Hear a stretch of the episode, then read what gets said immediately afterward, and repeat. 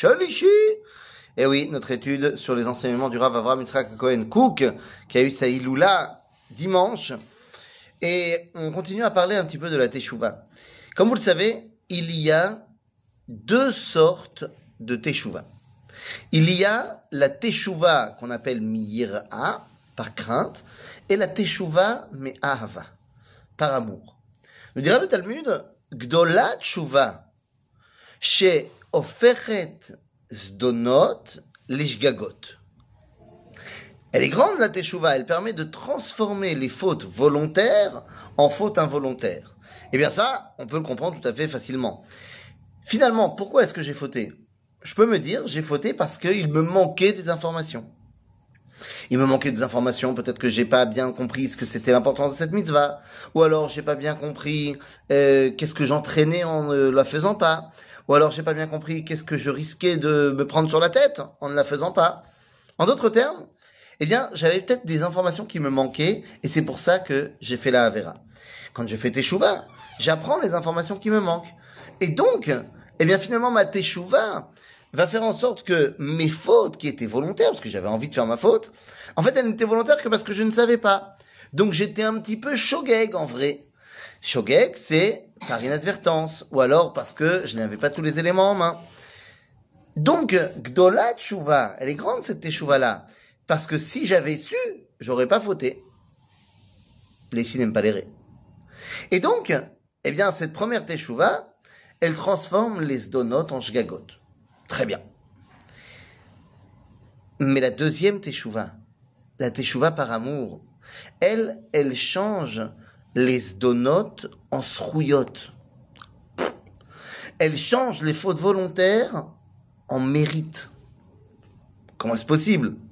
Eh bien, tout simplement parce que lorsque je fais Teshuvah par amour, eh bien, j'ai envie de me connecter et de rattacher complètement toute ma vie, toute mon existence, à Dieu et à son projet.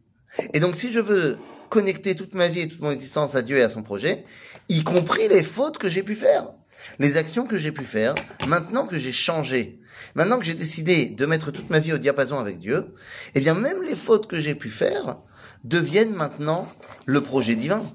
Je me détache de la volonté de faire la faute, mais l'action a été faite. Et donc, elle devient participatrice du projet divin. En d'autres termes, dans cette deuxième façon de faire Teshuvah, eh bien, je ne fais pas Teshuvah parce que j'ai peur de, de me faire punir ou alors parce qu'il me manquait des informations. Je fais Teshuvah parce que j'ai envie de me rattacher à Dieu. Il n'y a rien d'autre pour moi. Et donc, eh bien, ma Teshuvah devient d'une portée absolument plus incroyable. C'est comme lorsque Yosef va voir la Teshuvah de ses frères. Au début, il dit... Vous m'avez vendu ici en Égypte, mais vous inquiétez pas, Dieu il avait, il avait son plan et, et c'est pour pouvoir à vos besoins. Et à la fin de l'histoire, quand il voit la Teshuvah de ses frères, il leur dit dans un premier temps, ce n'est pas vous qui m'avez vendu, euh, vous inquiétez pas, c'est Dieu. Et dans un troisième temps, il dit, lo atem peshut, lo atem shelartem oti. Ça, dans un deuxième temps, il dit, ne vous inquiétez pas, c'est Dieu qui avait un plan. Et dans un troisième temps, il dit, c'est pas vous qui m'avez vendu. Puisque à partir du moment où l'homme se détache complètement de la volonté de la faute, eh bien finalement l'action, Dieu la prend à son compte. Et il dit, t'inquiète pas, c'est, c'est pas toi, c'est moi. Toi, tu n'as été que le bras. Alors, c'est très dangereux de dire ça. Parce qu'à ce moment-là, on pourrait dire, bah, je n'ai de responsabilité de rien.